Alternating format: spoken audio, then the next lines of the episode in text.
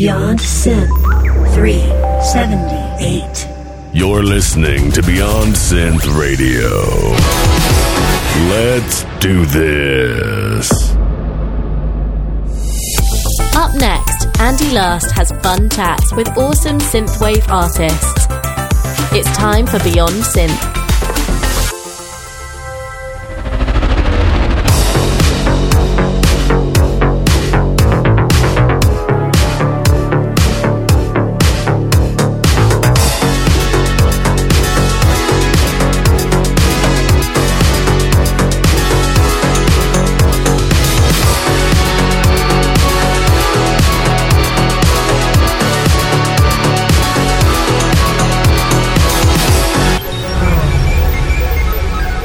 Hey there, welcome to the show. This is Beyond Synth, and today I am catching up with Dan Terminus. Dan Terminus is a fun dude. I always like chatting with him just because he's a very candid fellow and it makes for a fun conversation. And since this episode is uh, kind of late, I'm just going to record a real quick intro just so I can uh, get this episode out there so you can all listen to it because we are also going to be doing a, a Dark Synth uh, Halloween Marco and Andy Power Hour. And uh, if I'm going to get that out before Halloween, I'm going to have to start editing right now.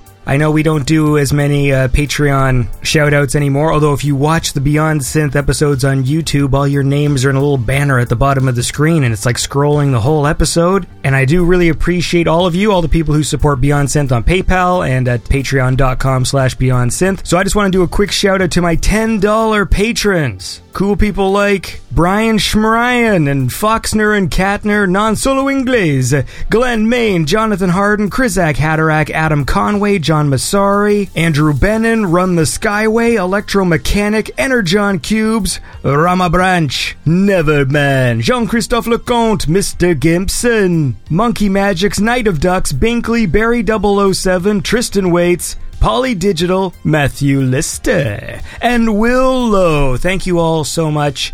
Uh, you're all cool, and I do I do think about you all every day. I wake up and I'm like, "Hey man, what's Binkley up to?" You know what I mean? I crack a real great joke, and I'm like, "I wonder how Rama would feel about this." I wonder if Andrew Bennon's enjoying his bowl of Chex. All right, that's all. Let's go uh, chat with Dan Terminus. Let's listen to a song first. This was my favorite track from his last album, Last Call for All Passengers. And then when the song is over, I will be in conversation with Mr. Dan Terminus. So this is Oubliette by Dan Terminus.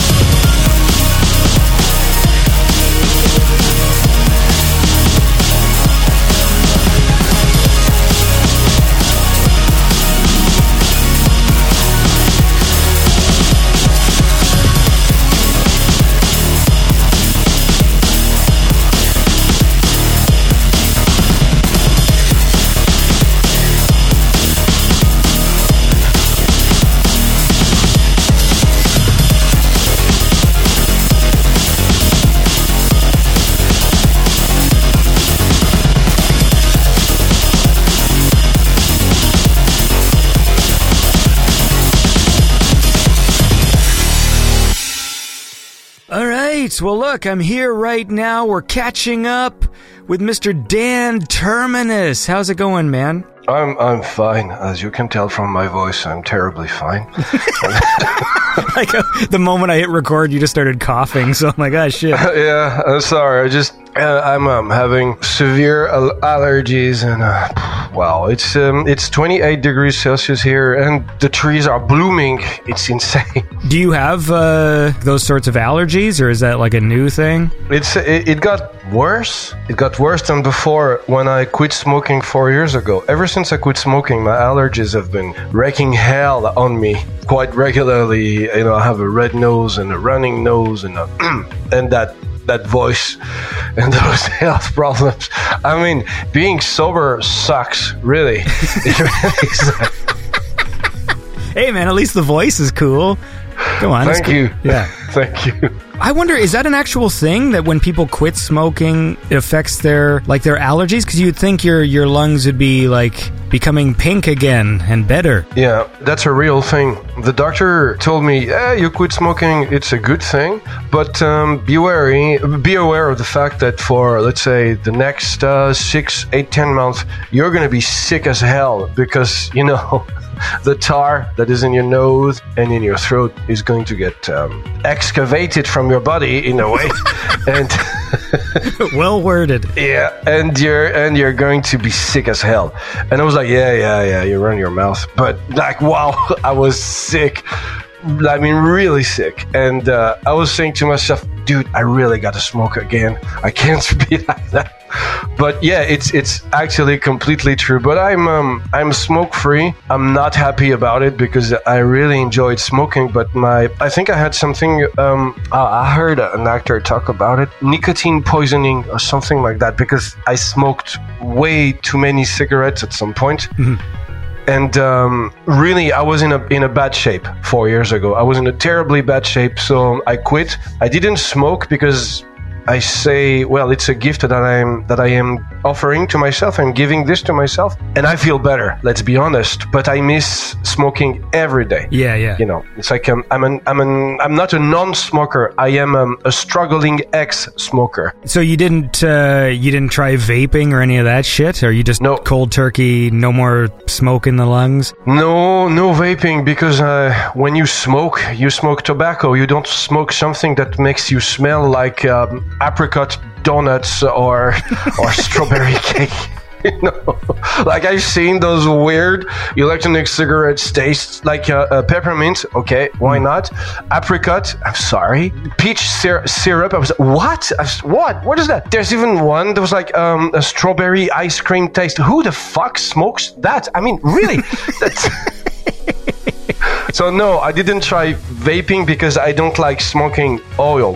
Hmm. I used to smoke tobacco, but smoking those oil that are being vaporized or a- atomized in, no, I don't like it. I, s- I think it's even worse than smoking because smoking tobacco turns your lungs into charcoal, hmm. but vaping turns your lungs into some sort of contemporary jello. You know, hmm. so um, both are not good for your health anyway.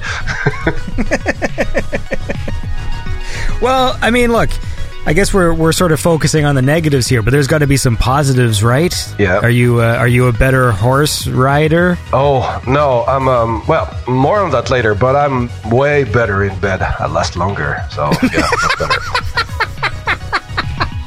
Man, I don't even smoke. Maybe I should quit just to see if that helps me. well, well, about horse riding, well, uh, I'm sorry, it, I'm going to name a negative. Uh, I'm going to talk about something negative, but um, it brought me positive aspects. But I can't ride horses anymore. I can't ride a motorcycle anymore because I have, um, let's say, uh, the French word is discopathie dégénérative, which means that my lumbar discs are jacked. I had a severe dramatic pose. I mean, really severe sciatica episodes.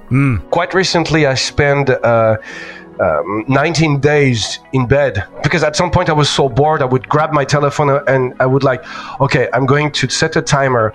How much time does it take for me to take a shit and 17 minutes to get to the toilet? really?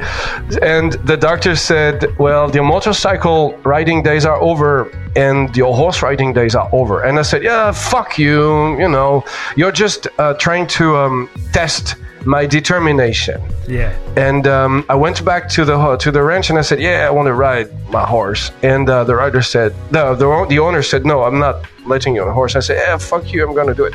And once I was on the horse, you know, I was in a in a quarrel. I went like one round, two rounds, and I was like, "Ah, fuck! I need to get off." I couldn't get off the horse because it hurt. Yeah. It hurted me way, way, way, way, way too much. So it's over for me. But um, well, sometimes life uh, throws shit in your face, and you're like, "All right." I mean, I had to move on. So um, That is the expression, right? Sometimes life throws shit in your face and you have to move on. yeah, in a way. I mean, I couldn't find a better poetical way to say it, but I mean, like, yeah, it's shit. You have to accept it. So Yeah. it's like, um, a- and in the fact that the positive thing that I like in this is that there's no way I can go around the problem. It's like, dude, it's over. Your body can't take it. You lost weight. You. You, you walk every day, you, you try to build a more solid muscular structure around your bones, but you will never ever get on a motorcycle again. So you'd better live with it. Yeah. Uh, otherwise, I would spend my days, you know, grinding my gears and.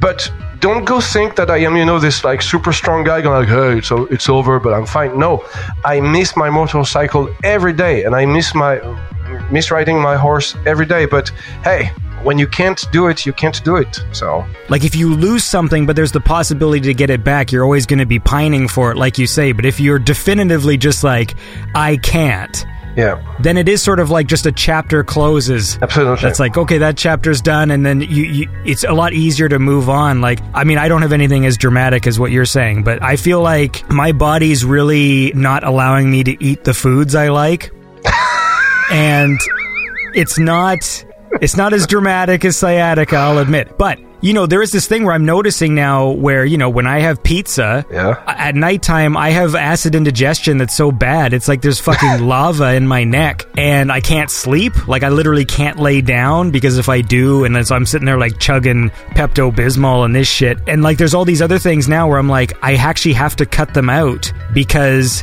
I'm in pain. Like there's certain foods that I love that like when I eat them now I'm in pain. Oh. It's just the nature of my body now and it really sucks because I love junk. I feel like I have to do those diets where I cut out bread and stuff. And like that sucks cuz everything I love is breaded in some way. Yeah, eh, well, that this is old age.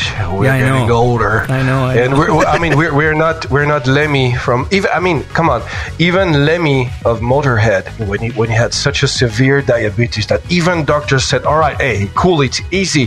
Even Lemmy switched from Jack Daniels and Coke to vodka and orange juice. So even if Lemmy of Motorhead said, "Hey, I have to go easy on this," then just imagine what it would be for us, you know. but I mean, honestly, to me, what those negative events taught me is that there is some sort of equality in terms of pain. Um, my sciatica, or the fact that you can't eat your favorite food, or maybe somebody else's pain, it's all equal because it, it affects us in, in different ways, but the outcome is always the same. So um, for me, what it taught me is that it taught me to respect, well, as much as I can, because there are days where I am so pissed off I don't respect anyone or anything, but it, it, it taught me. it, yeah, sorry, but but it, taught me to be um, not necessarily a better person, but to understand other people in a much better way. And um, you talked about food, but I know what it is because for me now, I can't eat a lot in the evening. You know, what I have in the evening is just like, you know, olive oil, sliced tomato, uh, feta cheese, and um, lettuce or salad. Because I know you guys say lettuce, but I, we say salad in, in French. And um, Well, le- lettuce is part of a salad. Technically, yes. Yeah, yeah, okay, yeah. So that, that one's on me. But yeah, but but I mean, you get the picture. But before that, I used to eat, you know, good meal or good things, and now I'm like, well, I have two boiled eggs and mm, call it a day and go to bed and fuck it because I'm old. So. Well, look, listen. Before we uh, before we get carried away, Mm-hmm. obviously uh, we haven't talked in a while, but we're going to listen to some music. Yes. Uh, some cool Dan Terminus tunes. Now, um, I thought it'd be fun today if we just did sort of a retrospective because the last time I talked to you was the last album you put out. Yeah, the album was called um, Last Call for All Passengers. Yes. Since then, you've been. I guess uh, dealing with horse riding and, and motorcycle stuff and quitting smoking. But Yeah. it's always fun to catch up with you. I always enjoy chatting with you, and so I thought we would have a we would have a catch up here. And so what we're going to do today is we're going to listen to some uh, some classic Dan Terminus. You've got some covers you wanted to play, so we'll play some of those, and uh, maybe we'll even listen to a very brief soundbite from the next Oh, yeah. uh, album on this uh, this very spooky Halloween. This is me just hoping if if this episode airs in October, then this is a Halloween themed catch up with Dan Terminus, and if it airs later, then it's a Christmas themed. So let's. All right. No problem. So how about this? Let's uh, let's start. We'll listen to uh, this classic track. This is Twin Turbo Interceptor by Dan Terminus.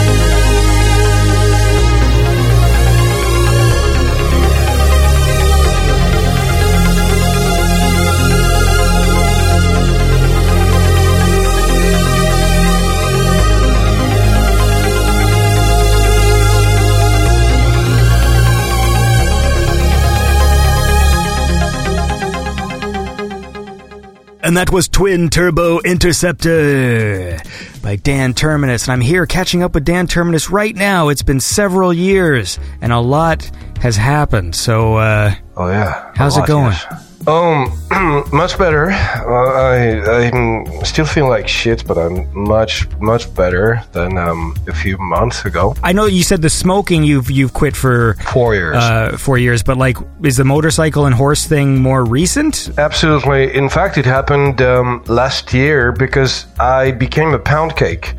I was ultra fat. I mean, not obese, but Pound cake is an awesome thing to call fat people.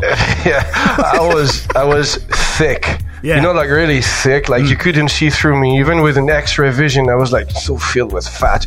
And I said to myself, "All right, I don't like looking at myself in the mirror like that." So I was weighing 117 kilos, which is um, quite a lot. 117 kilos. There's really, I was but you're a tall guy, though, right? but I'm a tall guy, so everyone would tell me, "Oh, come on!" But we don't see it, and and since you're tall, you need to fill in the blanks. And I was like, "But dude, I mean, I haven't." Fill in the blanks. Yeah, that's just that's just uh, it's like me thinking in French and saying it in English. But Yeah. I think it sounds great now Yeah, that I heard awesome. myself Yeah, yeah, say yeah. it. And uh, so yeah, but but I was really fat and kind of like you know oily or You sound a lot like that lettuce you've been eating.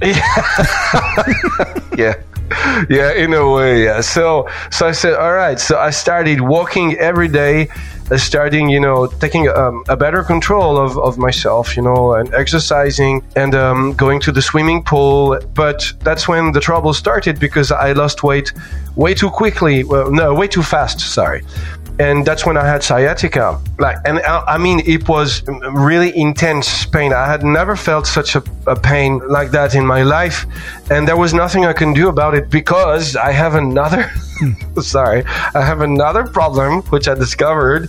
I have sleep apnea. I mean, like severe. This is really funny because I literally went to my doctor today mm-hmm. and I had a list. I, I didn't want to appear like a hypochondriac and I don't I don't like I don't like wasting the doctor's time. Yeah. So over the course of months I'll just take little notes just to remind myself, "Oh, next time you see the doctor, make sure he looks at this and what the hell is this and whatever." And so I started thinking I had sleep apnea, but then I don't think I do cuz I, I I just get the thing where I'll be sleeping and all of a sudden I'll make like a snorting noise and I'll wake up. But that's not sleep apnea. That's just something else. Like I do this thing where I'm in bed and all of a sudden I just go like, and then like I just sort of like dart awake. But I guess sleep apnea is when you don't breathe, right? I can't answer you because the, the best uh, thing you have to do if you have doubts is to go see. Well, I know the French word, which is pneumologue, which is a, a doctor that specializes in in the lungs and you know the air intake in a human being. But sleep apnea, uh, especially mine, is when uh, well, let's say in your mouth or in your throat, the muscles break down, they collapse as you as you lay down in your bed. So there's no more air that is getting into your lungs.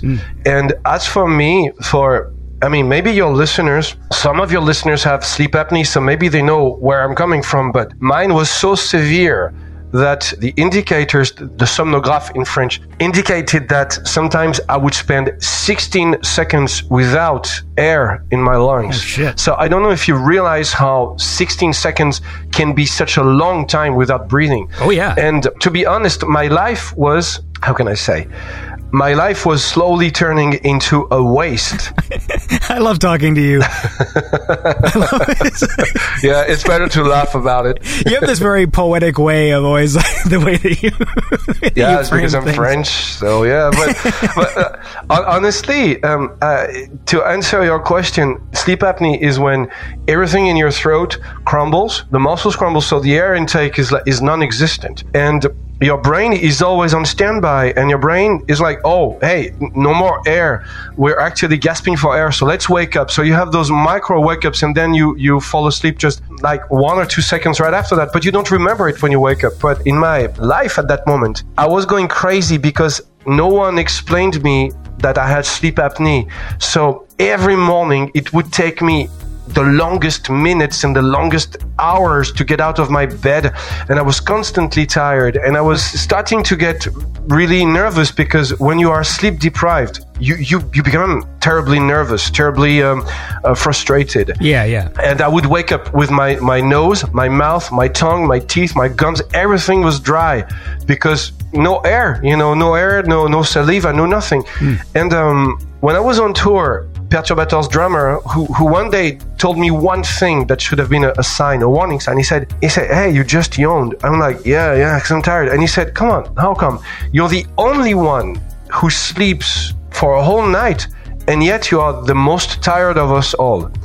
And I was like, yeah, you're right. But I didn't notice at, at first. So if you have doubt, just go to your lung specialist and um, get a small machine that will analyze your sleep pattern and you will see immediately. And for me, to give you more um, infos about me, on five hours of sleep, I would have 76 apnea with m- most of them circling around 10 or 15 seconds without any air. So that's why I was completely tired. And let's let's mention something positive in terms of sex.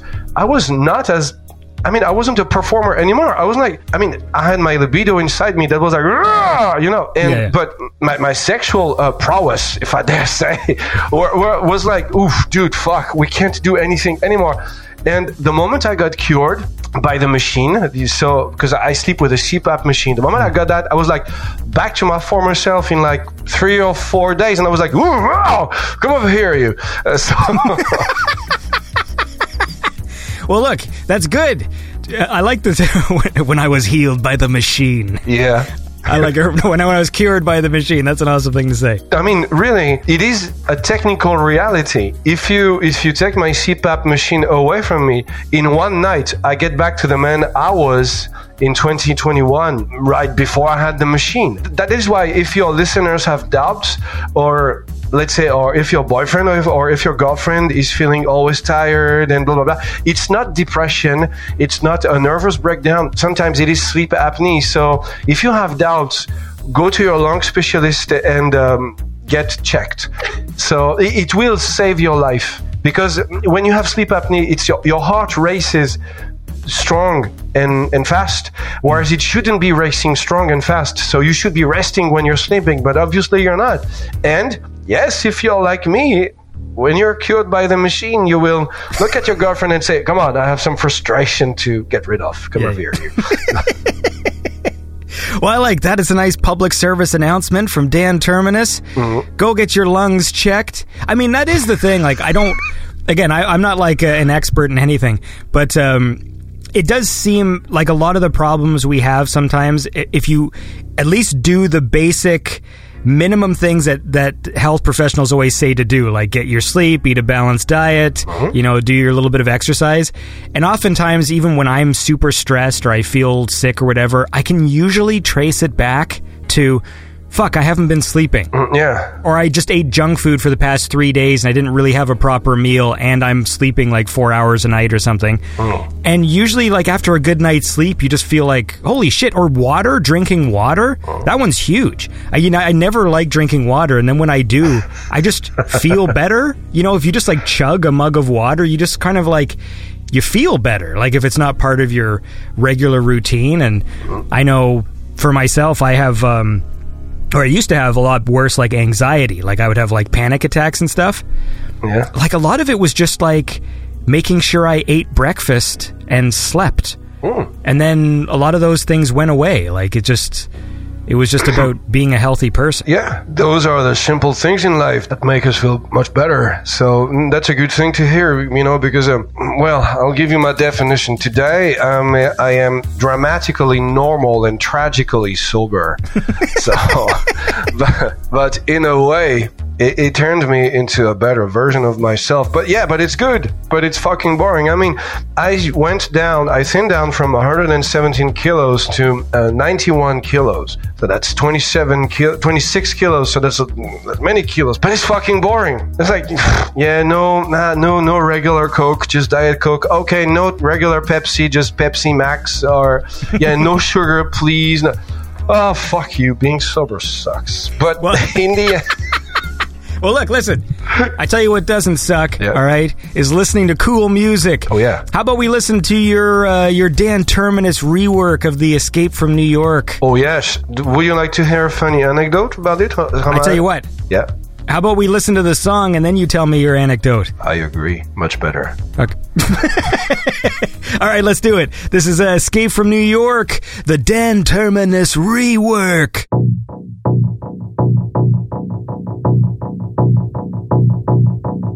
All right,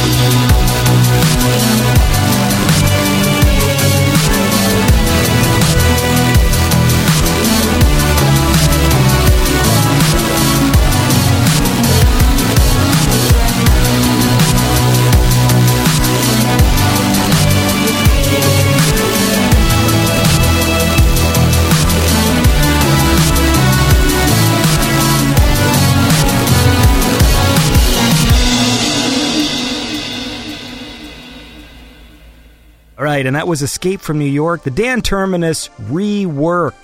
And why do we listen to that? Because we're chatting to Dan Terminus right now on this ooh terrifying Halloween and uh, Or or terrifying Christmas. Christmas. Yeah, yeah. ho ho ho! We're back with Dan Oh, oh, Terminus. oh. What is it? A French guy playing dark synth music. Oh, oh, oh. So look, man, Yeah. uh, you were gonna you were gonna tell me a funny story, or maybe it's not Well, it's- funny. I don't know. It, it's absolutely not funny. It's just an anecdote. I was bored and I wanted to make a cover version of something, and I started humming the Escape from New York theme to myself. I recorded it on my telephone, and then I played everything through a vocoder, and I was like bum bum So when you hear the main melody, it's just me singing it on the crappy quality on my telephone. And um, I'm just saying this to show that you don't need fancy gear or fancy equipment to make something. You know. Sometimes I will get suckered into buying plugins because I see them advertised on Instagram. And I don't even really make music, but like there's times where it's just like, oh, that's a really cool retro synth. I'll go pick that up. And I'm like, why did I do that?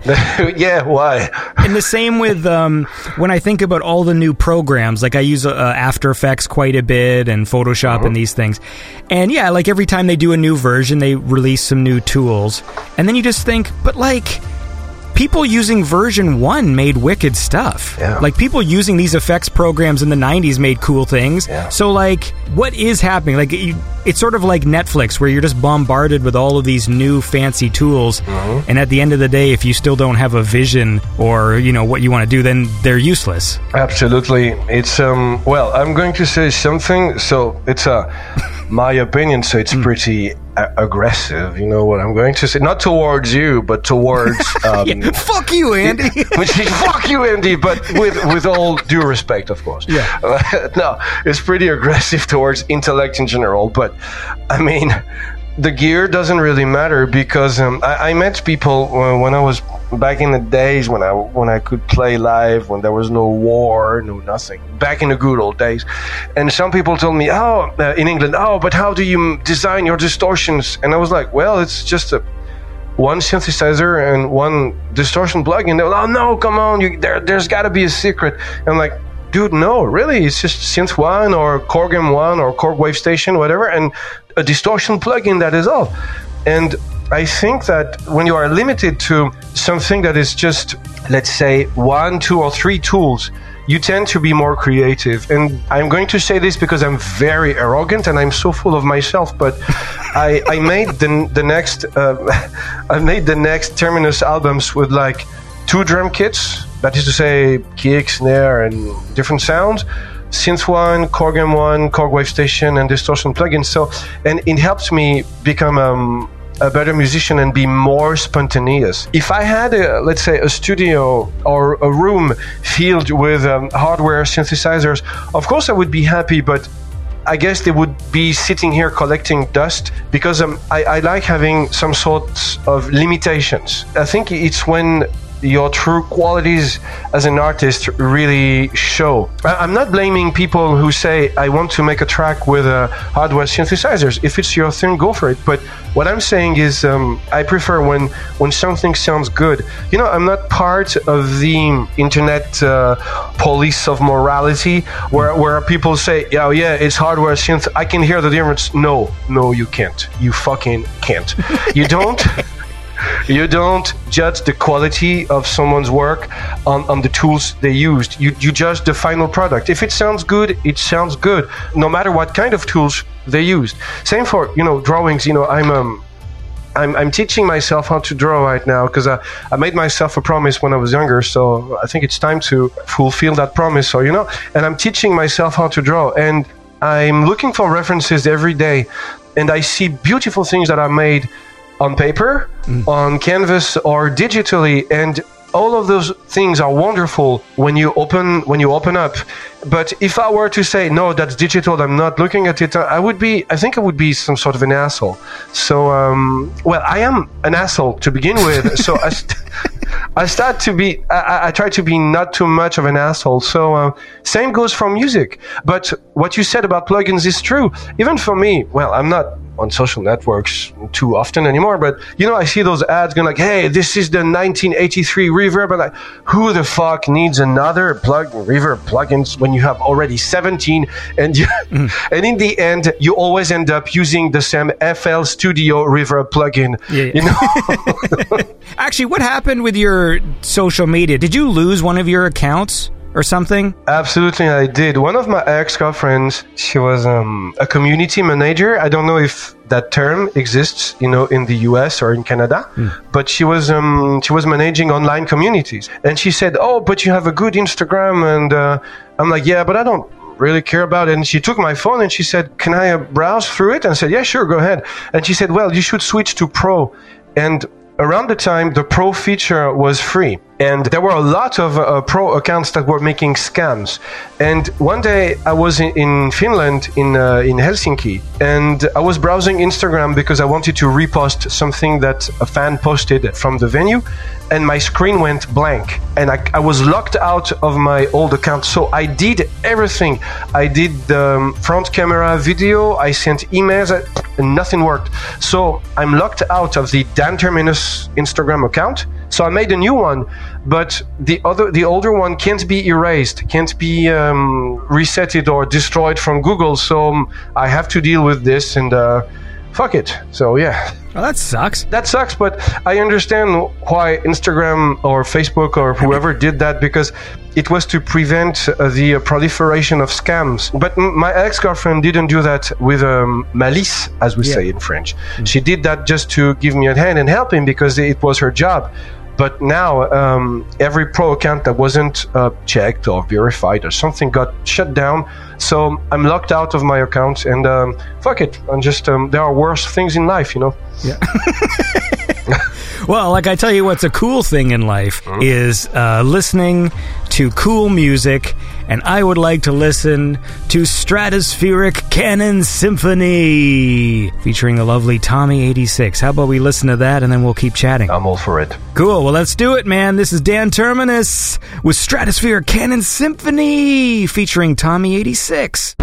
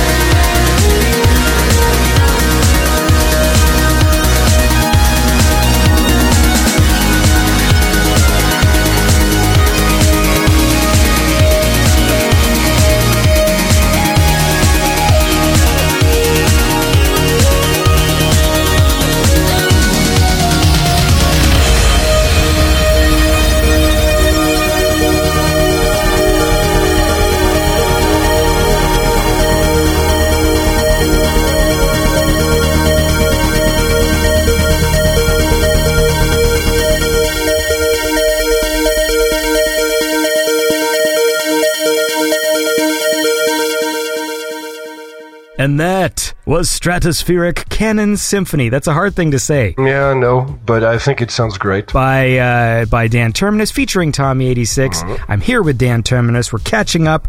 We're talking about sleep apnea and twenty seven kilos and contemporary Jello, mm-hmm. losing Instagram accounts. We're having a good mm-hmm. time. Ex girlfriends and everything. yeah. What have you been up to in uh, in these years? Because the last time I talked to you was 2020. Well, I've been up to living in the countryside. I moved to um, a place that is even more remote, but due to the C virus outbreak, we have a lot of fucking hipsters that come to the countryside and the prices are going up and they bring their customs with them. So they leave the lights on and they complain because the horses are are allowed or the, the roosters are allowed. But i've been doing uh, exercises for as much as my my back uh, allows me to. I released an album that go that went completely unnoticed. Uh, Last Call for All Passenger was um, a critical success and a financial and commercial failure. Well, listen, I'll tell you what. Yeah. The track Oubliette, I do listen to regularly. Thank you. I Thank love you. that song so much. I think I still love just the simplicity of what you use as the percussion in that song. And so the idea that you've got like the gunshot sound effect and the glass break and stuff like as sort of like percussive things, it's just it makes it so catchy. Like I love that moment with this like doo doo ch- poo, pew, and it does like the fucking the gunshot and then the glass break and then the I don't know why. It sounded funny and also kind of groovy to me, so I said, "All right, let's use it." It sounds if it sounds good, it sounds good, you know. Yeah, So- yeah, yeah. No, it is. It is. It's one of those things where it is funny but cool at the same time. Like it functions both ways. Because like the more I listen to it, it's because right now I've been playing the new Mortal Kombat, and I think I'm going to try and put together a, a proper playlist f- of music. Isn't that Mortal Kombat number one? Yeah. it's like kind of a reboot or something. yes, the second reboot they've done. well, well, you, uh, you do, you, ooh la la, ooh la la la la. Uh, you do what you want, but I mean, this, Look, here's the deal. I love the Mortal Kombat franchise. I know, so do I. But come on, this is a fucking paywall. This is a fucking paywall. And come on, no more crypt? Are you kidding me? I mean, ah, come on. Honestly, this is not a video game. This is outrageous because uh, w- we know what's going to happen. I'm sorry for interrupting you, but I mean, we know what's going to happen. We, we're going to have the, the characters we like as DLCs. We're going to have the crypt as DLC. Everything is going to be a DLC. This game is just a giant paywall. I'm sorry for you know flying off the handle, but ah, I mean, fuck it. okay, you're not wrong. I I bought it as a gift to myself. okay. So you know when I look at my wife and she like buys like all these clothing items and things, and I started thinking, you know what? I shouldn't feel so bad about buying myself retro things. Like I I bought myself a little Game Boy, Hmm. the the Anbernic RG thirty five whatever that you can load with ROMs, and it's like a little. It has the the form factor of a Game Boy, but has all the old ROMs on it. And I bought a thing called Retro Shooter.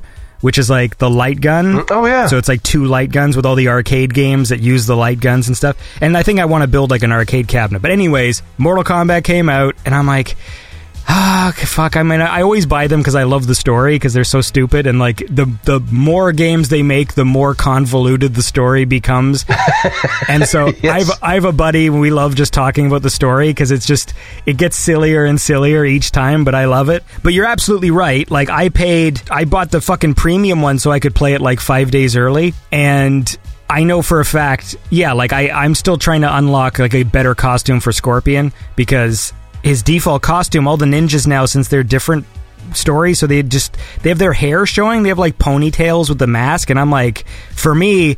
To be clear, Scorpion is a skull. Yeah, like he's, yeah, he's yeah. you know. So I'm, I did just buy an alternate costume where he has like a flaming skull head, You see, that's not what I told you. It's a fucking paywall.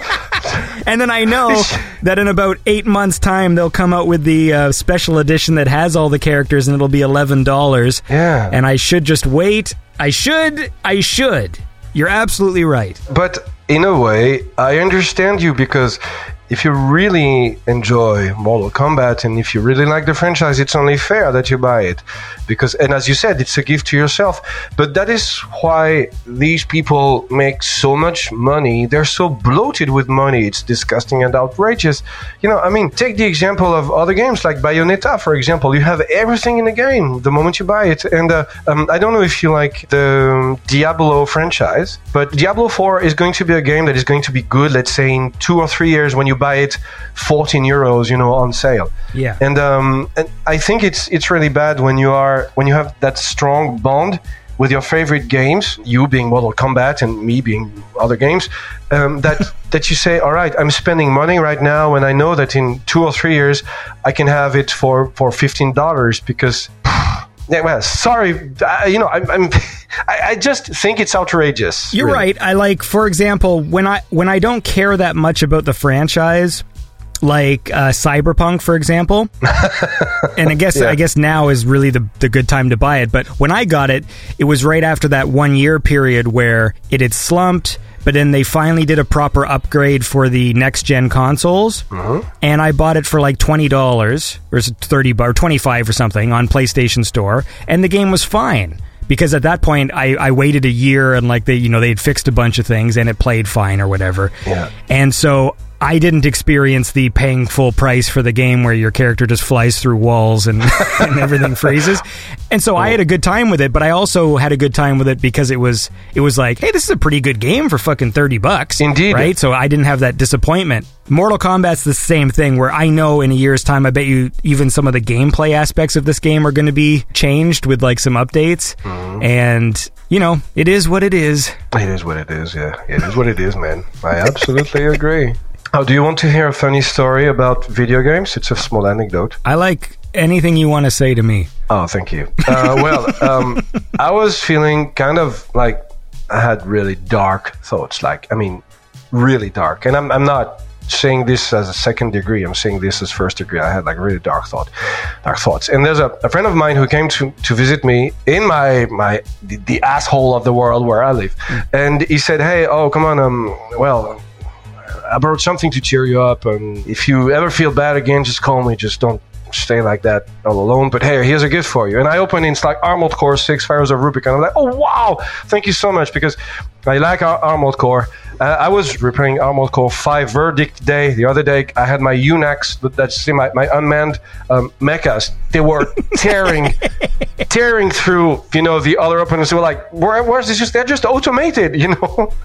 and I said, oh, thank you so much. So um, we have a, we have supper. It's cool. Then he leaves, and I'm like, all right, I'm gonna try it. The moment I, I swear, the moment I, I slide the disc into the opening of my PS4, my PS4 just fucking dies. Like, are you serious? this is one of the very few things that can bring light into my life, and it fucking dies. all right. So I, brought it to a shop in a, a city called Lyon, L Y O N. It's the closest city. It's big city actually. I really love it. And um, the guy just fixed it, and I only got it back two days ago. And I played it, and oof, it's awesome. It actually is just Armored Core 5 Verdict Day, but upgraded with better graphics and uh, and less parts to buy. But it's still a good game. So it kind of it made me a happier man. Really, just you know to spend minutes and minutes in my hangars going like hey all right this generator has a very low output but it has maximum capacity all right i'll just i'll try that i fucking love that I'm torn between games that give you a lot of choice and games that don't. both are good really. But i had that conversation a week ago with a friend of mine who is um, a game designer and who uh, well no, no level designer and an artist. And he works from for from software in japan. And he said to me if you want to give a feeling of freedom to the player you have to put a player in an environment. Il faut contraindre le joueur, as we say in French. And if you don't do that, if you give ultimate freedom to a player, then people are lost and don't know what to do. I'll give you an example of one of my favorite games, which is still filled with void. Actually, do you remember the game Fuel on Xbox 360? Is it a racing game? Yes, and it, it was in a in a free post-apocalyptic uh, world. You had bikes, you had overcrafts, you had monster trucks, you had trucks, cars, and you were free to go wherever you wanted to go. And it, it was a pretty vast game. I think it was. I, I don't remember the exact measurements, but it was in kilometers, but in real kilometers, not in video games kilometers. Mm-hmm. And I loved this game, but you were free to go from one place to another, so people were bored. On the other hand, when you take a game like Mirror's Edge, when you take the first Mirror's Edge, people were like, "Oh, I like the game, but it is I am so contrived. I have to go there and there and there. I would love to explore the city." So what the guys did for Mirror's Edge 2, that is to say Mirror's Edge Catalyst, is that they said, okay, we give you a whole city to explore. And then it was a counter reaction from the players because they said, but I'm getting bored. I have too many things to do. I don't know where to go. What the fuck do you want? Yeah. Really? you know, you're mentioning fuel and how, you know, the kilometers of the game and, hmm. you know, all games now, these open world games, they, they tout bigger and bigger worlds. Hmm. You know, so every time a new Far Cry comes out, it's like, this world is 200 kilometers square and whatever. and at the end of the day, I still feel that Ocarina of Time, Zelda Ocarina of Time, mm-hmm.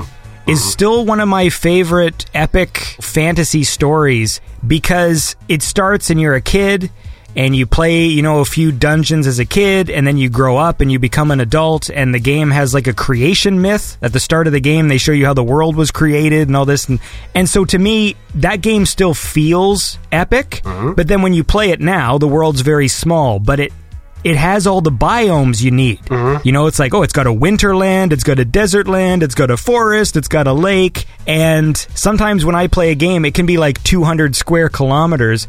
But if it all kind of feels the same, mm. it doesn't feel as open or as interesting as like sometimes just a smaller, kind of well crafted mm. World, you know? I, I absolutely agree. I feel I feel the same. I had the same problem with uh, Breath of the Wild. I never, you know, I had I had a Wii U laying around, and um, I don't know why I bought it. Really, I don't know. But I um I bought myself Breath of the Wild, and I said, all right, just let's try it. You know, let's try to entertain myself. But in the end, it, the game is filled with nothing. There there there are plenty of good ideas everywhere, but it's kind of feels empty, pretty void. Whereas, yeah, as you said, Ocarina of Time you have thing you have things that you, you that you know the world is not small but it's not big but when you zoom out you have the whole world you can hold you can hold the whole world of a Ocarina of Time in your hand from, from let's say from a, a mental for, or from an artistic perspective whereas in Breath of the Wild you just can't Yeah. and um, it, it kind of um, kind of makes you bored with it. I don't know, but um, I think it's a good thing because it pushes us to like games that we we shouldn't have. We, we wouldn't have noticed in the first place, I guess. Well, I tell you what I like to notice Yep. is uh, cool music. So, how about that? Was that might be my worst. Um, let's listen to another one of these uh, Dan Terminus reworks. Oh, All right, yes. you did this one uh, based off the Lana Del Rey song Oh yes. Oh, "Born to Die." So let's listen to that, and then we'll keep chatting. Okay. I'm all So for this it. is uh, uh, Lana Del Rey, "Born to Die," the Dan Terminus rework.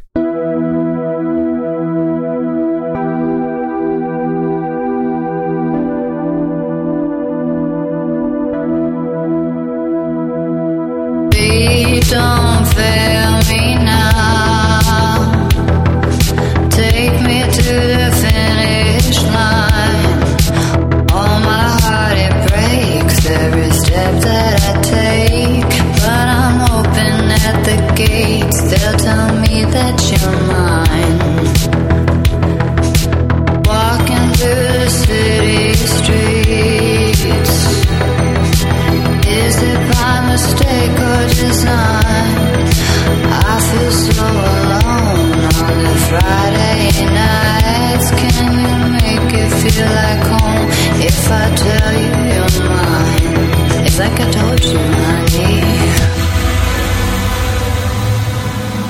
Don't make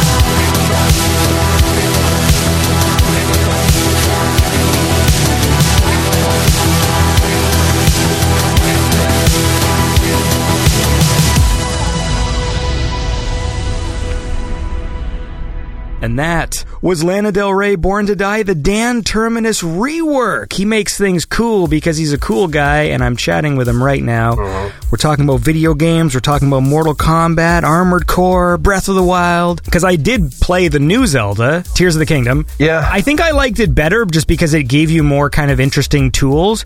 But partway through, because again, the same issue. The game is just really big and open in a way that I can't really memorize the map or whatever. And it just made me nostalgic for Ocarina of Time. So I ended up just buying one of those novelty controllers, like an N64 controller, so that I could play Ocarina of Time. But it's like it's like an N64 controller, but the joystick is in a normal position, and they but the button layout is still the same. When I play retro games, I don't like when I'm playing an N64 game, but I have to pretend that like okay, on this controller, Y is actually the fucking C up yellow button or whatever. I, I just don't like that, so I bought a controller that has the you know the big blue and green button for A and B and my yellow C buttons. Yeah, that's that was the thing because there was just something about it. It was like it was really neat and I like the way it plays. It's nice and smooth, but the aimlessness of it just made me nostalgic for playing a proper story. Yeah, yeah. Again, again, I think it doesn't have to do with uh, technical limitations, but I can't really elaborate on what you just said because I understand. I, I feel the same, but I can't understand why. The thing that comes to my mind is um, the realization we had when we were younger, when we knew the days where video games were basically uh, a triangle that was put atop a rectangle and that was a spaceship Yeah. and uh, and our imagination did the rest. If you allow me, I'm, go- I'm going to be fucking pompous here, but it's like um, when I'm teaching myself how to draw, I saw a lot of um, let's say uh, realism techniques where the person is drawing perfectly a portrait.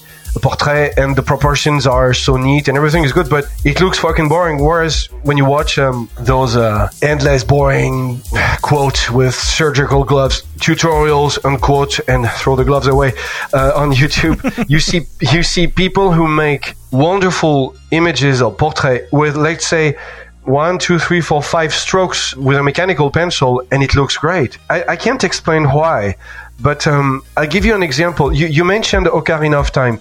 I will mention to you one one of my favorite games, not my favorite games, but one of my favorite games. It was Turok, the Dinosaur Hunter on Nintendo 64. Honestly, it, it feels like an open world, but it's self-contained. You have all the things you need, and when you play it, you have fun. And no matter how many times I, I replayed it, every time the fun was intact. I can't explain why, but I enjoy myself playing those old games. But I, I think that today making video games is a difficult uh, thing if you want to be spontaneous because you have big studios with a with a lot of people working on it so you have tunnel vision whereas um, you know i'm working on- on a video game with a friend of mine and he does the, the coding and the designing and i do everything that has to do with the, the context and the sounds the sfx and the music and honestly it's an easier way and funnier way to work because it's just the two of us, you know. But when you have a team of, let, of let's say, let's 60, 70, or even 175 people, it's kind of difficult. So I'm not blaming the games. I'm not blaming the people.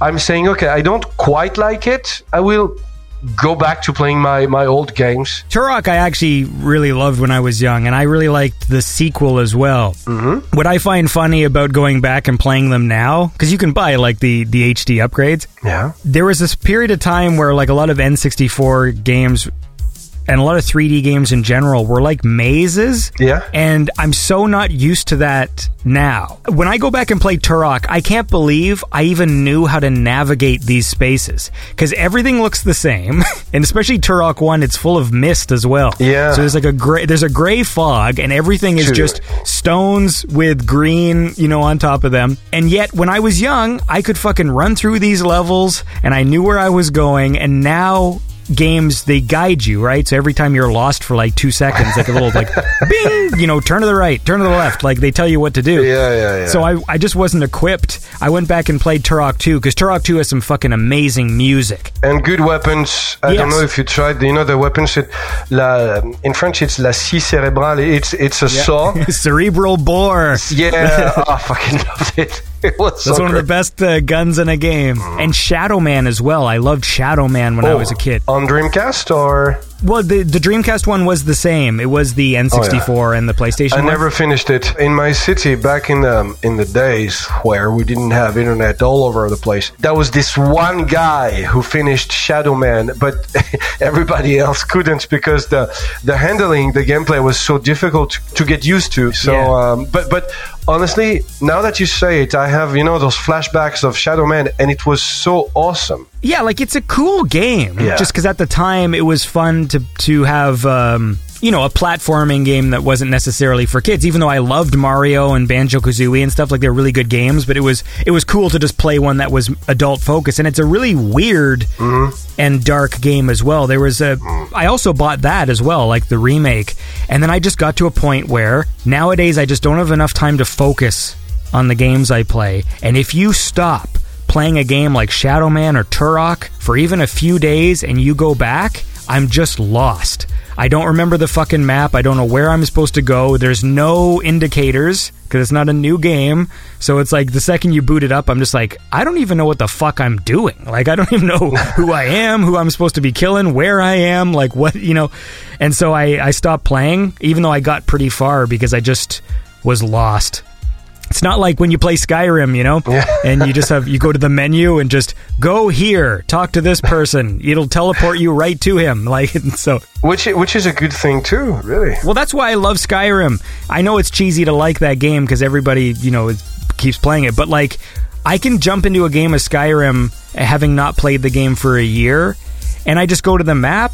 Fucking press X to teleport to a mission. I just teleport there. Uh-huh. I do it. It's usually some simple thing where you just go two feet into a cave and fight some goblins and bring some an item back. But you know, there's some other games that I just can't rejoin. I try and I just fucking they're too complicated to play or there's too many buttons and I feel like an old man. No, you're not old. It's it's just that you're switching to other things. You know, don't worry. I had I had the same problem with uh, Vanquish when my PS4 was dead. I fired up the PS3 and I said, "Okay, let's play Vanquish." I was like, "Wow, all right, this game is awesome. It has fucking good potential." But my brain is like, "Okay, no, I don't need this in my life right now." Really? I, I find it weird, even like the new fighting games, because like I say, like I, I do like Mortal Kombat mostly for the mythology, but it is very different now. Like I mean, I I love Mortal Kombat 2. That's my favorite. But yeah, really, I understand. And I have all the moves memorized, and every character kind of plays the same. so, you know, no matter who you pick up. But now, it's like you really have to focus on one character. I use Scorpion, I have to learn all these combos and juggles and all this shit. And then the second I switch to a different character, I go back to Scorpion and I've forgotten everything. And it's like, Mm, oh wow, like I have to. Well, it, yeah. it, it was already like that back in the days. There was a, a period of time in my life, luckily for me, it didn't last too long, where I really wanted to play fighting games. Mm-hmm. And um, I'm going to put it this way there are some people who sing well, and there are some people who sing out of key, no matter how hard they try. Yeah. There are some people who are not good at math, and there are some people who, who are not good at literature or anything. It's it's not a matter of talent, of genes, or anything. It's just that I mean, you don't have what it takes to do it, and even even when you do your best, it's still not enough. and for me, I suck at fighting games, like really.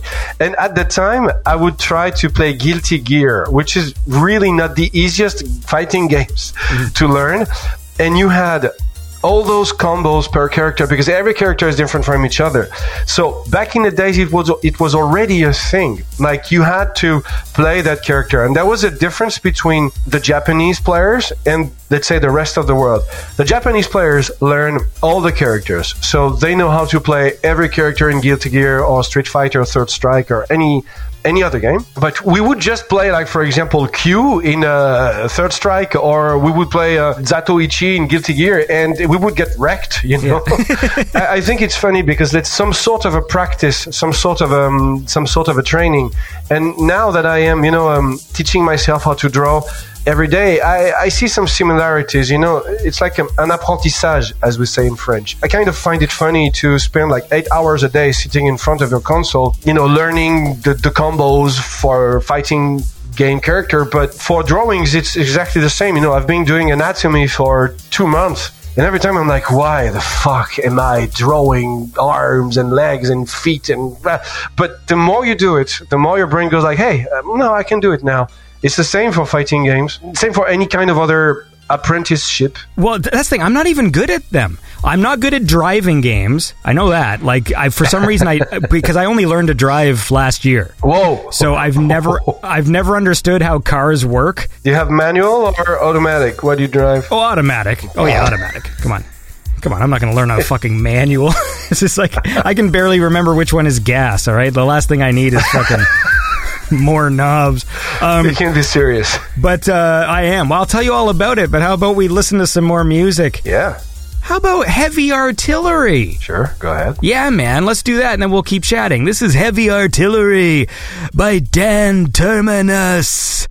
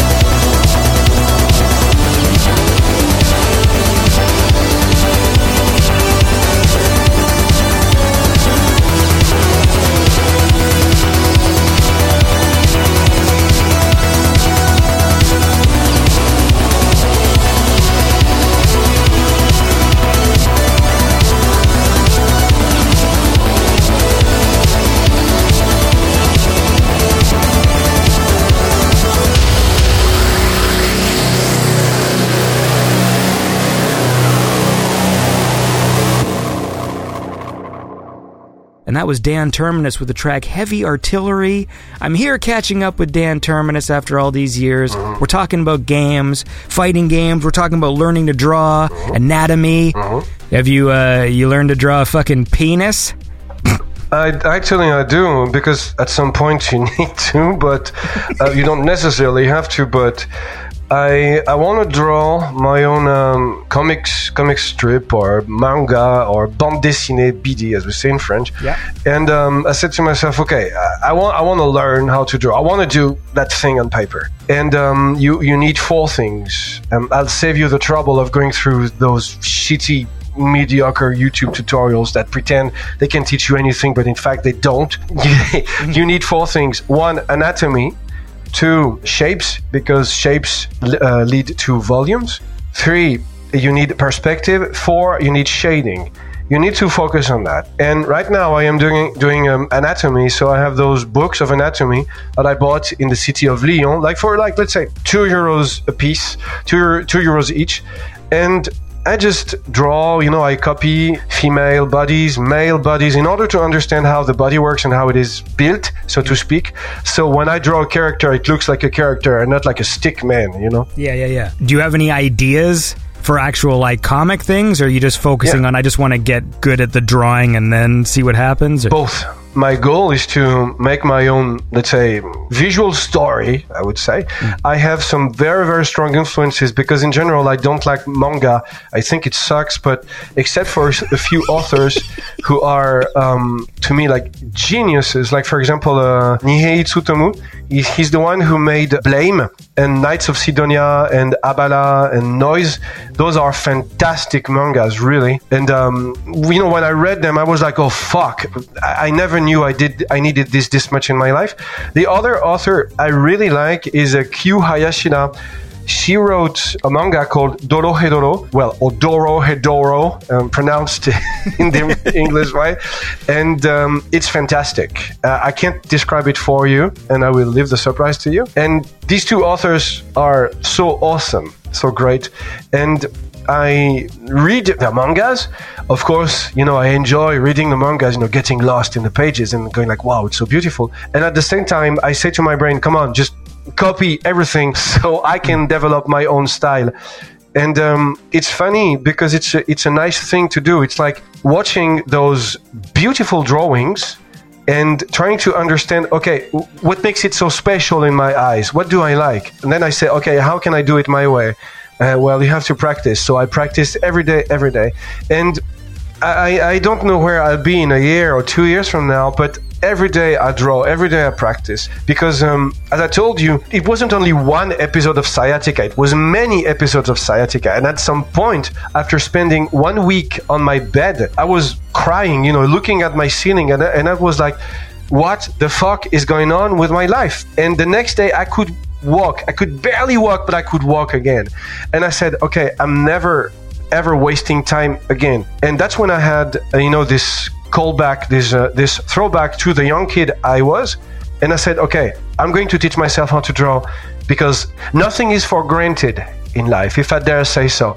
One morning, you wake up and the um, one, one morning I woke up and the woman of my dreams, the woman of my life, uh, told me, "Hey, um, I want us to part from each other." And I was like, "Fuck!" But you have to live through it. Okay, mm. so that's not for granted. Another day I wake up and it's the motorcycle and horse riding. Another day it's okay, it's this or that, and you know.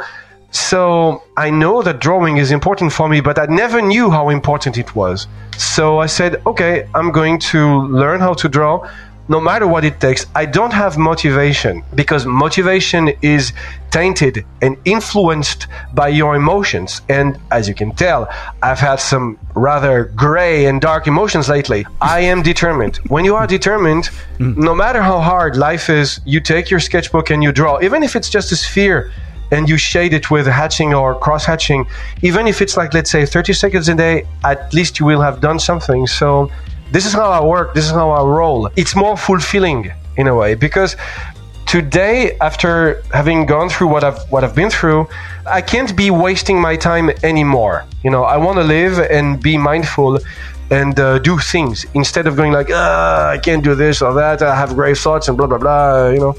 sorry, just I went off the track. I'm sorry, but No, if you if you don't want to waste time, uh, get yourself a TikTok account. oh fuck you. No, but what you're saying is is I mean it's the same uh, advice they say for writers and stuff like that too. It's like even if you're not being creative, just the act of doing it every day, once it becomes almost like a muscle muscle memory, then that's. That, like that that's part of the process. I think this is just me assuming, but like I, th- I feel like a lot of people these days it's like you want that immediate gratification. Mm-hmm. You know, you, you want to learn something and then the next day you just want to be good at it Yeah, absolutely. and that's just not the way it works. And I mean, I'm saying that because I feel that way sometimes, where there's certain things where I'm like, where I know I'm a good editor and because I do it eh, every day and I've done it for fucking decades and it's what I am good at. But there's other things I want to be good at too, but I just don't have the drive. It's like, oh, I would like to make some joke music and tomorrow I just want to produce a song and it'll be done. And no, No, it right? There's like tons and tons of hours you have to put in just like um, experimenting and, and doing things and actually doing it every day. And one of my problems is I will sometimes when I don't do something for a while, just like with Mortal Kombat or these other things, I forget because I haven't been spending every day doing it, like using a particular plugin, for example. If I don't if I don't use it all the time, several weeks will go by and then when I go to work on a project using that plugin, I have to relearn it. Like I just have to refresh my memory about how this stuff works. Keyboard shortcuts. You know, I just forget. I'm like, "Ah, fuck, it's B. I'm pressing the wrong thing." Or I switch programs. And oh, in this program, V isn't fucking cursor. V is your paste button or whatever. And like, you know, so it's true. You have to fucking practice every day. Every day. And if you don't, you do what I do, and you fill your wall with notes.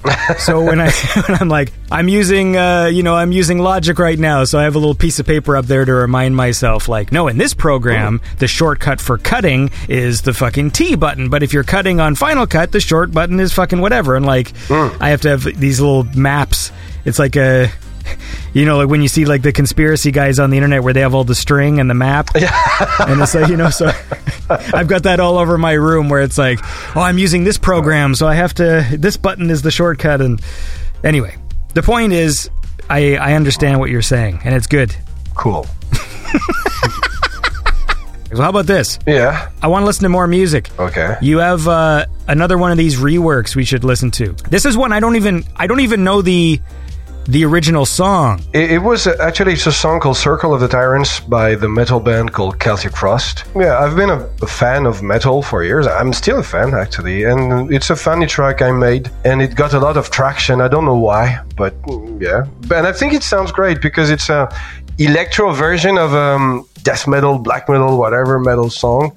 And uh, I think it sounds great. And it's um, with a vocal synthesizer because I'm too lazy to sing. So yeah, Well, let's uh, let's listen to that, and then we'll keep chatting. All right. This is the uh, "Circle of the Tyrants" by Celtic Frost, the Dan Terminus rework. After the battle is over, and the sands drunk in the blood, all what there remains is the bitterness of delusion.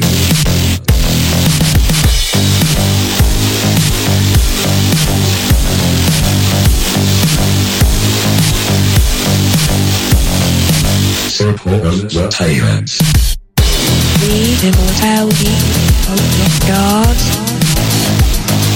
sits at their side as they leave the walls behind.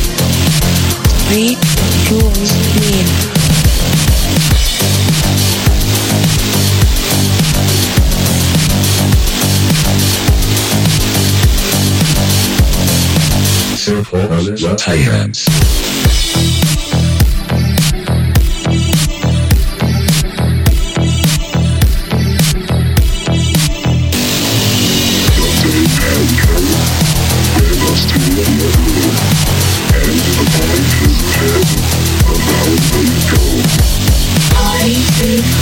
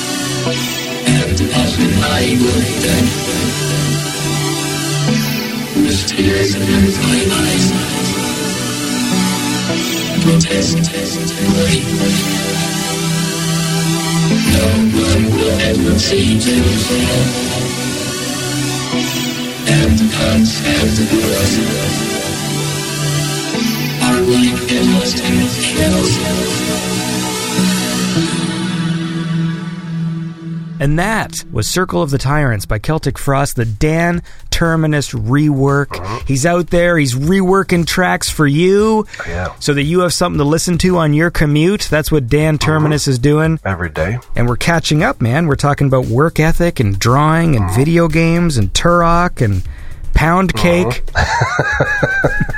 pound cakes.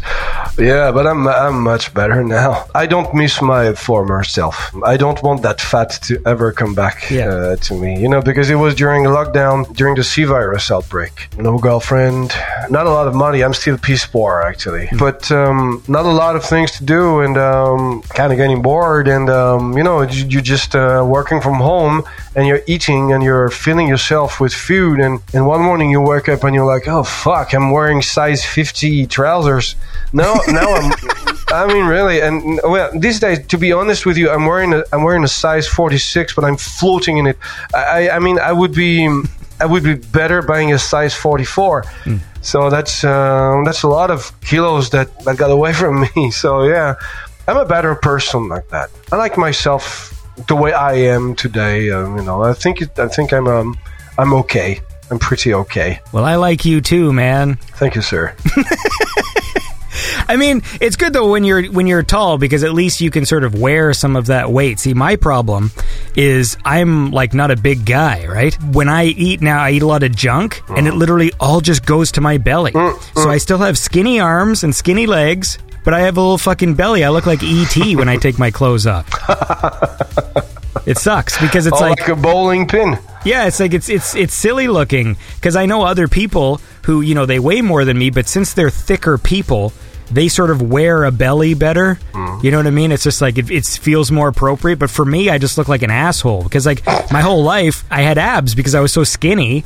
You know what I mean? Like it just I didn't have a belly, so now. If it distributed itself, I would feel better about it, but it doesn't. No, because the belly is um, the most difficult part to lose fat from. It's really hard, and it's hard to do abs when you have sciatica. Oh, no or, doubt. Or, when- or when you can't walk. yeah, no doubt, man. I mean, is it even possible at all? Like, what what ab exercises can you do that don't involve curling your back? Walking or swimming. Or um, paradoxically, bicycle riding. It helps your abs burn fat faster. But um, I don't do abs anymore um, because I destroy my backbone. So I go to the swimming pool. Yeah, it's, it's like it's a fucking 37 minutes ride from my place to the swimming pool. If I remember correctly, you have a horse, right? But you keep him stabled at some other place, right? Is that how it works? Yeah, that's correct. But I used to, but I don't have them anymore because they cost too much money. Right. Okay. So that that's what I was going to ask. So like when you couldn't ride him anymore, then the horse goes away. Well, in fact, here's what happened. Um, I uh, that was the lockdown, but for me, honestly, I'm not going to complain. It was cool because I live in the countryside, so I would go out in the fields and walk for two hours and not meet a single soul. Yeah. So I was, you know, all alone by myself.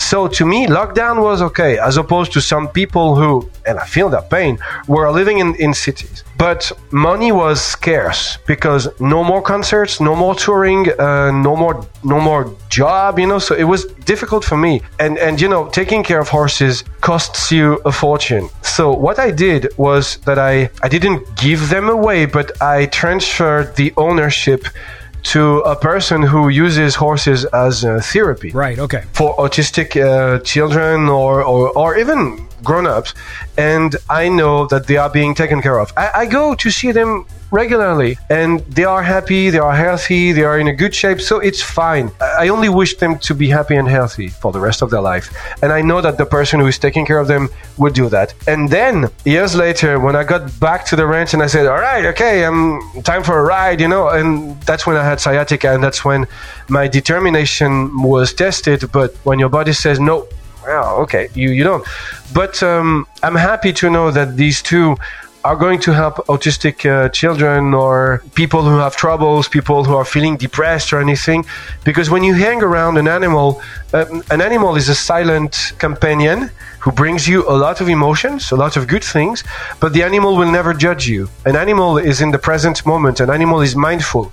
An animal is not going to, to tell you about, hey, uh, can you check the last Instagram roll I've made? You know, no. so I'm happy to know that they, br- they will bring happiness to other people. But the thing I do now today is what we call in French travail à pied, which is working on foot next to a horse.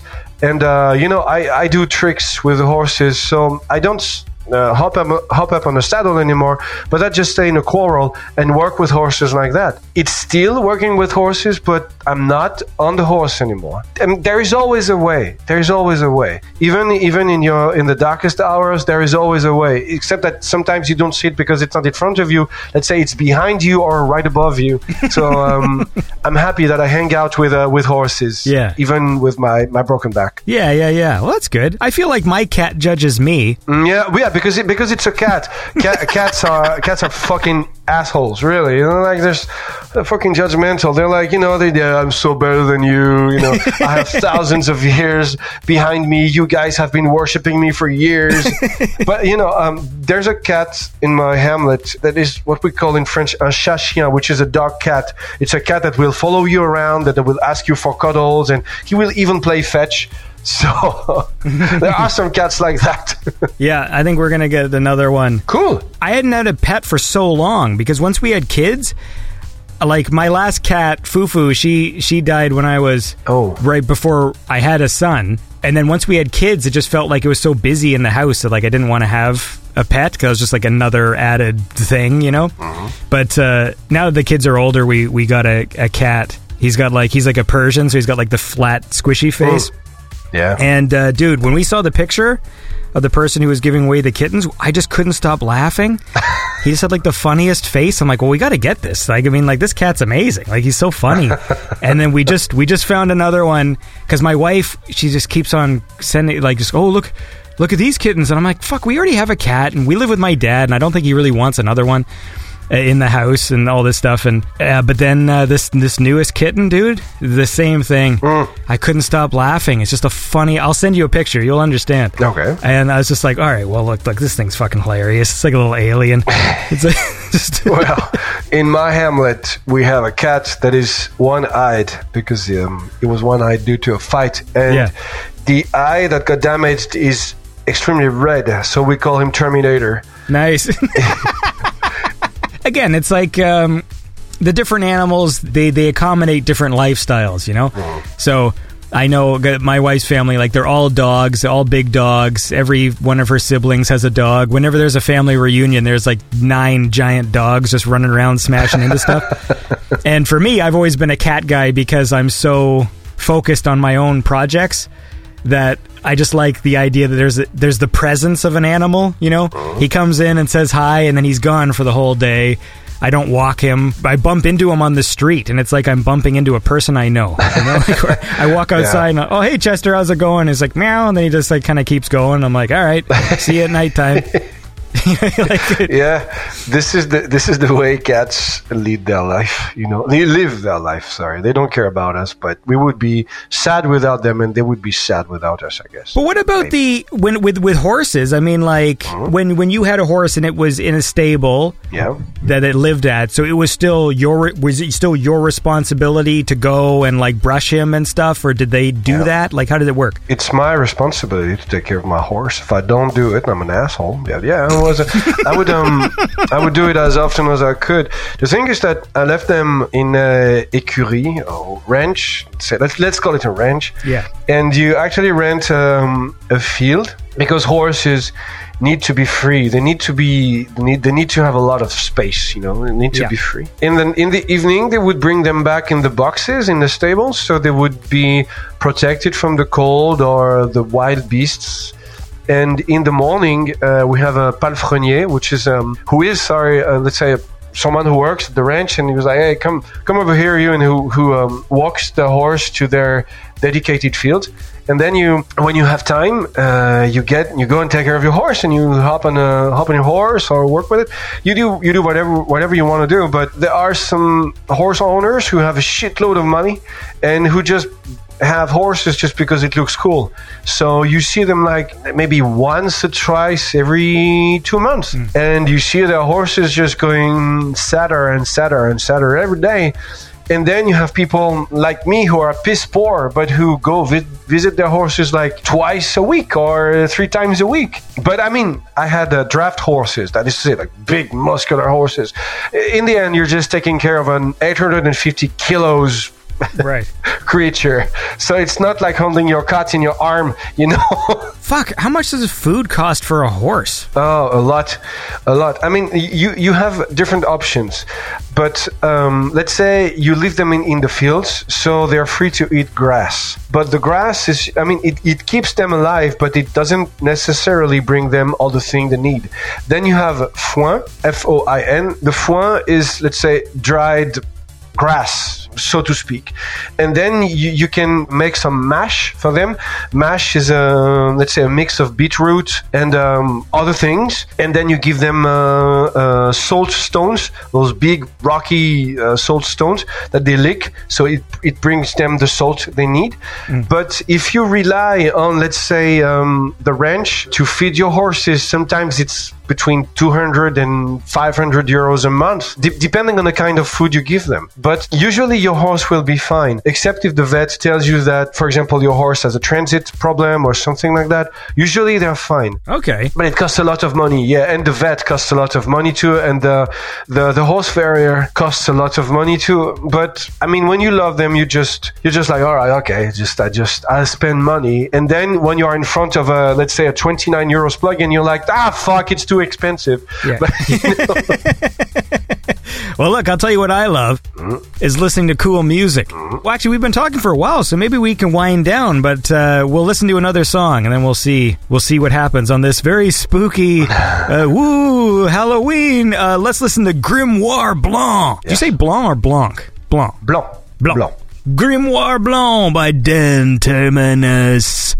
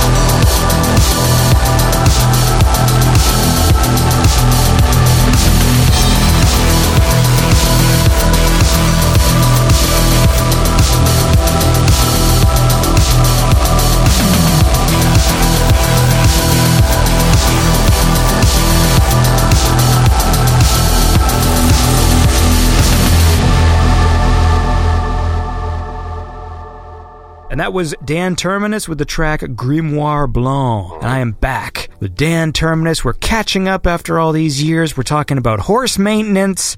What, what do you mean you're working on a video game? Um, Sorry. Like- No, no, it's it's fine. I'm Actually, sure it's a secret, but what can you say? It's a friend of mine whose name is Jim, and he designed the game BioCrisis, the first one. I made the music for the first one. It's a rail shooter, and right now we're making BioCrisis 2. In fact, I said just, oh well, okay, fuck it. I just, I'll just do it with you. And he said, right, fine. For example, um, I made the shotgun noises and the pistol noises by um, slamming a fly swatter on a stool, and uh, and I popped a balloon, and I mixed, I mixed the sounds together in order to make um, a good nine millimeter pistol sound. Nice. I also worked for Ghostrunner 2, which is due for release in October. I don't know if you've played the first one, but one day I got an email on my uh, Dan Terminus email, and he said, "Hey, dude, I'm um, design director, artistic director, in at One More Level Games, and uh, yeah, you know, we made this game. I don't know if you know it. It's called Ghostrunner, and we'd like to have you on board for Ghostrunner 2. Uh, would you be up for it?" I'm like, "Of course, yes, sure. I'm here. I'm all for it." It was a fun experience because they said, "Hey, uh, we would like to have that kind of music, but here are some artworks, and feel free to do whatever you want to do. How it inspires you." This is how I worked, and it was awesome to work from um, those wonderful uh, cyberpunk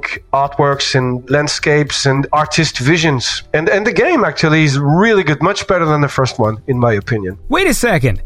This is really funny. So BioCrisis, it's like a light gun shooter. Yes, absolutely. The the number two BioCrisis two is uh, is compatible with a light gun shooter. Dude, I literally wanted to make one. Okay, see, because I okay, I had this thing. I wanted to make like a new GoldenEye game, and like we talked about before, I wanted to be good at game design in two seconds by watching a few videos. Mm. As soon as I realized it was going to take me like three days of work just to figure out how to put a picture in the background of my menu, I was like, you know what? Maybe this isn't for me. you know, like everything in video game design is so in depth. It's like I remember I wrote three pages in Unreal Engine. I wrote three pages of notes mm-hmm. to just put a video loop behind a menu. Yeah, but this is how it rolls. I know. Well, that's the problem, right? So I thought, you know what? I'm never going to be able to do that. But I've gotten into light gun games again. I know that you know I can I can plug my Wii my Wii remotes using a plug-in sensor bar into the computer, and so in theory, I could make a light gun game if it was just a mouse point and click game because the Wii remote becomes the mouse. exactly. And now you've just told me about this bio crisis, mm. and I'm looking at the screen going, "That's fucking it. He's done it."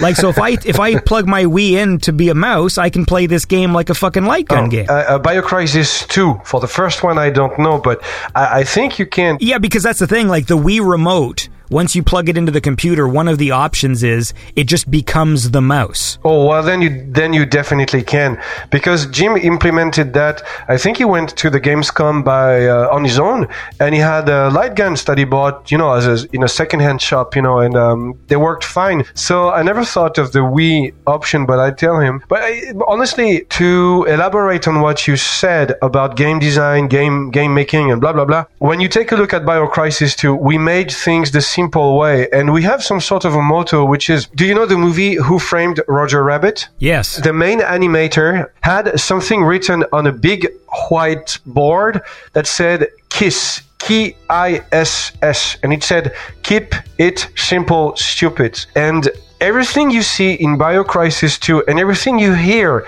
in BioCrisis 2 is made in a very simple way and it works. So if you want to make your, your light gun game, it's not about motivation, it's about determination. And I guess that you can buy some things on the internet, some books or articles about how to design a game. And you'll see it, it's pretty easy as long as you keep it simple. For example, if you say you want to have a video in the background, the thing is, do you really need it? The point is, what do you want to do with your game? Where do you want to go? What do you want to say? You say, all right, I want to shoot zombies. Okay, so first, you need to learn how to set a camera. You need to learn how to set your Wiimote. You need to learn how to set, let's say, a rectangle that will be a zombie figure. And then you'll work on the details. So um, I'm not saying that you should work this or that way. I'm saying if you focus on what you really need, if you close your eyes a little just to have a blurry vision, that then you'll get a big picture. The issue for me, I don't don't have the mind for the technical thing, Oh. and literally all of my ideas are all superficial. No, don't say that. They are superficial to you, but if you work with somebody else, they will be great. I'll give you an example.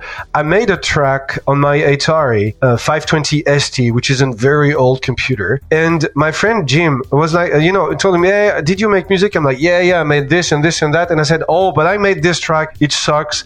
I made it on, on an old computer. He said, "No, no, you said it sucks, but hey, I want to hear it." And he li- he heard it and he said, "Wow, it sounds fucking awesome. Let's let's use it." So don't worry. What looks superficial to you will be essential to the person you're working with. So if you surround yourself with people who who have um, skills, then maybe you can make a game together. Like, for example, if you find someone who is a game developer and you have an ID, maybe that game developer will go like, oh, at last, I found you. What you're explaining with your sort of setup with Jim, Yeah. that's exactly what I've always wanted because for me, it's like, look, man, I can do sound design. I could, like, it sounds fun when you're talking about making the shotgun sound. That shit is really important to me. Like sound effects, especially weapon things and stuff. That stuff I love to do, setting the atmosphere, all this. It's just when it finally comes down to the, all right, when X push negative Y dot negative two five X Y, and it's just that shit, my brain just shuts down. It's like I just don't get it. Mm. I just want to be able to say, look, you make the thing mm. that makes it so, and I will, I will fucking make the character sprites. I'll make the sound effects. I'll do all that stuff, but I cannot do that other stuff. Mm. We talked about it before. Some things you're just not good at. and for me, my brain just shuts down when I see code. It just doesn't compute. The logic part of my brain just keeps asking why. Why am I doing this to myself? Well, not only that, it's like, why is that the code? Do you know what I mean? Like they'll sit there, you want your character to move. So it's bracket X point zero one. Actually, you're going to want him to move at, at, at this fast. So we're going to say uh, X zero one one for this. And uh, we're going to say Y comma two. Then uh, enter, enter, dash, uh, enter, enter, new line, uh, brackets, A minus two. And I'm just like, why? Why? Like, why A minus two? Why two lines at enter? Why is there a slash? None of it. It just all just makes no sense to me. Hmm. So that's my problem. But it sounds like you got the solution with what you're you guys are doing. Yeah, I mean, I do what I do best. He does what he does best. so yeah, and and we keep it simple. So I guess when you find a person you're ready to work with, a developer, and you keep it simple, you will make good games. Start with a general outline. Don't get into the details. At first, it will be like you shooting rectangles or triangles. Yeah. But it will work. And if it works, it's fine. I mean, if you can cut everything down to a rectangle being shot at by a triangle, Yeah. if it works, then it will work with any kind of dressing on top. Really, Yeah. It's uh, it's the same. Just like it's funny you said that because right now uh, I am studying gesture, uh, anatomy, and ge- gesture. Gesture is how do you define movement? How do you draw the intention of a movement? And it's not about details. It's just like you know drawing a line or a curve that is being intersected with another line, and oh, it looks like um, a girl jumping, or it looks like um, an old man who is sitting on a bench, or it looks like a dancer. That's exactly the same with the game you will be making with someone. If you get the general idea, if it works, then it's fine. Let's switch back to the music world. People who say, "Yeah, I want to make dark synth," or "I want to make uh, you know those huge pads and distorted," and that. No, no, no, no. Just take the example of Noir Deco. They wrote beautiful songs, beautiful music with only a kick, a snare, an electronic bass, a pad, and electronic strings. So that make that makes up for five different sounds. And when you listen to it, it's like wow, it's so beautiful, and no one can beat them. Even me, you know, with my multi synthesizer shit, whatever, it sounds like ass when I compare myself to them. So it's the same for video games. Start simple and eventually you'll get there. It doesn't matter the, the color of the blood. It doesn't matter the lettering. What matters is the general shape, the core of your ID. If it works with rectangles and triangles, it will work on anything. Trust me. It's same for music. At least that's what I think. I mean, just so we can find a good segue, I prepared a, a, a 30 second soundbite from the next Terminus album. And if you listen to it, I'm mm-hmm. doing a job here. Yes. If you listen to it, it's extremely simple. It's a kick, a snare, an electronic bass guitar, a distortion, and an electronic piano. Five sounds, but it sounds massive.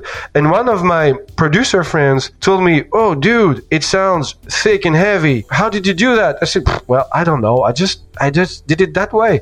But it's simple. But if I had done it, you know, the metal way, you know, with quad guitars and two guitars on the left, two distortions on the right, it would have sounded like ass. So even though I'm an asshole, so th- that's the best explanation I can give you in music. Well, how about this? Let's listen to a little sample from Dan Terminus's upcoming album. We don't know when it's coming out. No. Do you even know what this song is going to be called? Or we're just going to call it Sample? No, it's called Vert de Gris or Verdigris. Both pronunciations are correct. Well, I will say, should I say it the French way? Ver degree? Is that what you said? Vert de yeah, you can because it's Vert de fucking classy. Vert Vert de Gris, fucking classy and elegant. It's a sample from uh, upcoming Dan Terminus, so let's check it out.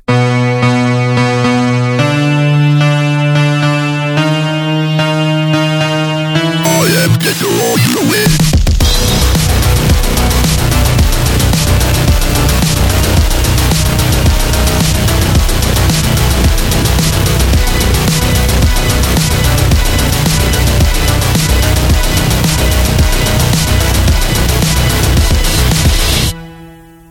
right, and that was a quick little preview of the upcoming Dan Terminus album, and I hope you dug that because it's cool. And uh, listen, man, we've been talking for a long time, so we should wrap it up. But it's been nice. I like how you turned to very positive uh, guy towards the end there. You know, full of hope, and I am. we're gonna get our projects made, and everything's gonna be good. Yeah, because it has to be that way. Life is a bitch at times, but life is a valley of tears, and life takes place in a cruel world. But life is also great, rewarding, and fulfilling. So it's better to focus on, well, I mean, I'm not denying the pain, I'm not denying the gray thoughts, but once you've been through those dark times, at some point you become a better version of yourself. You know, so um, you become positive, even if you don't want it. Even if you're like, yeah, yeah, I'm, I'm, um, I'm Dan Terminus. I, I'm so arrogant. I'm, I'm so bloated with uh, self-love, and, and I'm so self-centered. Then you always come up as a, as a positive person because it, it turns you to a better person. And um, today, that's what I do. And this is what this next album is going to be. I, I'm not going to lie to you. There's a, a track on this album that I made in 71 minutes, and uh, I sent it to my friends and to my manager, and everyone was like, "Dude, it's the best album you've ever made." So, if you allow me, I can tell you how I made this album. You are allowed. Thank you, sir. You have one minute, and then I'm gonna hang up on you. Okay. I made an album working on it for a year and a half. It was heavily influenced by the French Touch movement. Daft Punk, Kavinsky, Sebastian, Air, Justice. You know, I poured my heart into it. I sent it to my manager and even to Carpenter Brut, who listened to the album and said, Dude, I'm sorry for being straightforward, but it sounds bad. It doesn't sound like you. It sounds too clean, too polished. And the influences sound half digested. And I don't find what made Ta- Dan Terminus so crazy and so wacky and so great. It sounds really flat. So my manager sent me an email saying the same thing. He said, "Hey, dude, I don't think it's a good idea to release this album. Really, it doesn't sound good? But if for you this is the thing to do, then I'm all for it. I'm just telling you that you shouldn't release this album. And I said, okay, give me the night. So I thought about it, and the, in the morning I woke up and I said, okay, fuck you all. I'm going to put this album aside, and I'm going to make another one. And I made this album in three weeks, not working every day, but working, you know, as I mentioned, one of the track demanded uh, 71 minutes, and that was all. And I worked on it spontaneously while not giving a damn about technical considerations. It was all spontaneous because I've been doing this for, you know, 10 years. And I send the album to my manager and he replies like the day after and he said, dude, it's probably your best album to this day. And I said, but dude, come on, I worked with my ass on it. I mixed it with my ass. and this is something that really ties my head in knots. I sent it to my friends, you know, my, my, the very few friends I have left. And they said, whoa, this... This album is fucking awesome. It, it's it's your best album. Really, it, it's so much better than all the albums you did before. I was dumbfounded. I was like, "Are you serious?" I just I did it with rage and fury, and you know I was so enraged. It was like a révolté, as we say in French, and, and I made this album just like, hey, I'm going to show you who I am and what I can do, you know, being spontaneous. So I think that people are going to like this album when it is going to be released because I don't know when, by the way, but it's me. It's 100% me. I put everything in this album dark thoughts, depression, wanting to jump off the bridge, and then, you know, rage, fury, uh, sex, sexual frustration, you know, everything. Put everything in it. And people say it's your best album until this day. Okay, fine. I'm fine with it. so um, I hope that people will enjoy this album because I really enjoyed making it. I hope that people who have dark thoughts will say to themselves, well, what I have to say to these people is please don't kill yourself just think for a moment and ask yourself the question do you want to die or do you want the shit show to end and that makes a difference. And i'm pretty sure that everyone will say i want the shit show to end. And once you've reached that state where you're not jumping off the bridge please ask yourself the question what can i do for me because before that you, you were asking yourself the question what can i do to fill in the blanks? And that doesn't work. So if you do something for you things get better because you only pour yourself into what you do. And that's what i did with this album. So i think that there is as i told you before there is always a way except that we don't necessarily see it because it's behind us or on top of us. And I hope that people will enjoy this album because I surely uh, enjoyed doing it. Well, look, man, what a way to end. We've got a nice positive message. Hang in there, everybody. Fucking Dan Terminus is a cool guy. He's got a new lease on life. Yes. And, um,. He's got us some lettuce to eat now because it's about supper time for you. Yeah, because it, it's 19 hours 41, so Yeah. I'll be I'll be having a supper in uh, at 20 hours, so let me in 15 minutes. Yeah, man. Need some some olive oil, some tomatoes, some lettuce, some Armored Core Six. Oh yeah, yes, Well, look, man. Oh, yeah. It's always fun to chat. yes. You know, of the guests that do return on this show, there's always something very pleasant about your candid nature. Thank you. You know, whenever, whenever people they say like, "Oh, I love when Dan Terminus comes on," because you just sort of come in and say it like it is, and uh, that's very refreshing for people. Because you know, even now I'm doing this voice, I'm playing a character. You know, you know, in real life, I have a I, I sound like a little mouse. But then I, tur- I I turn on the microphone and then it's like, "Welcome to the show," and then I then I turn the microphone off and I just go in the corner Yeah. and start crying.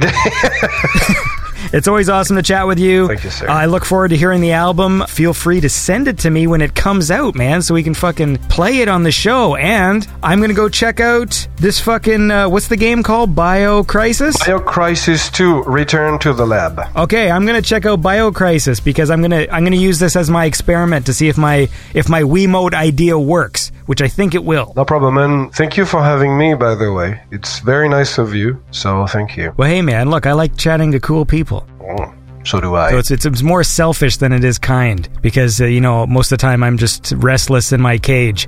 So any chance to have conversations, you know. I understand. I live in a hamlet. The closest neighbor is like um, uh, one kilometer away. So yeah, Yeah. I understand. Anyways, man, it was good talking to you, and I hope to uh, catch up soon. no problem. See you. All right, cheers, dude.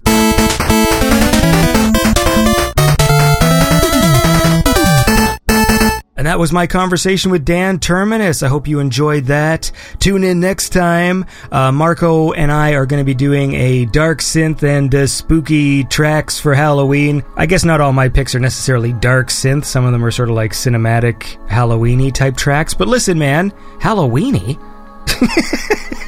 Anyway, uh, I hope you enjoyed the show and tune in. Hopefully, before Halloween, there will be a Halloween episode, and uh, that should be fun. Okay, that's all. Have a lovely day. Keep being cool, and uh, always listen to Beyond Synth because it's the best synthwave chat show there is. Beyond Synth Radio is produced by Andy Last. Check the show notes for more information on the musicians featured on the show. Beyond Synth is made possible by listeners like you. Consider supporting Beyond Synth at patreon.com slash beyond synth. Thanks for listening.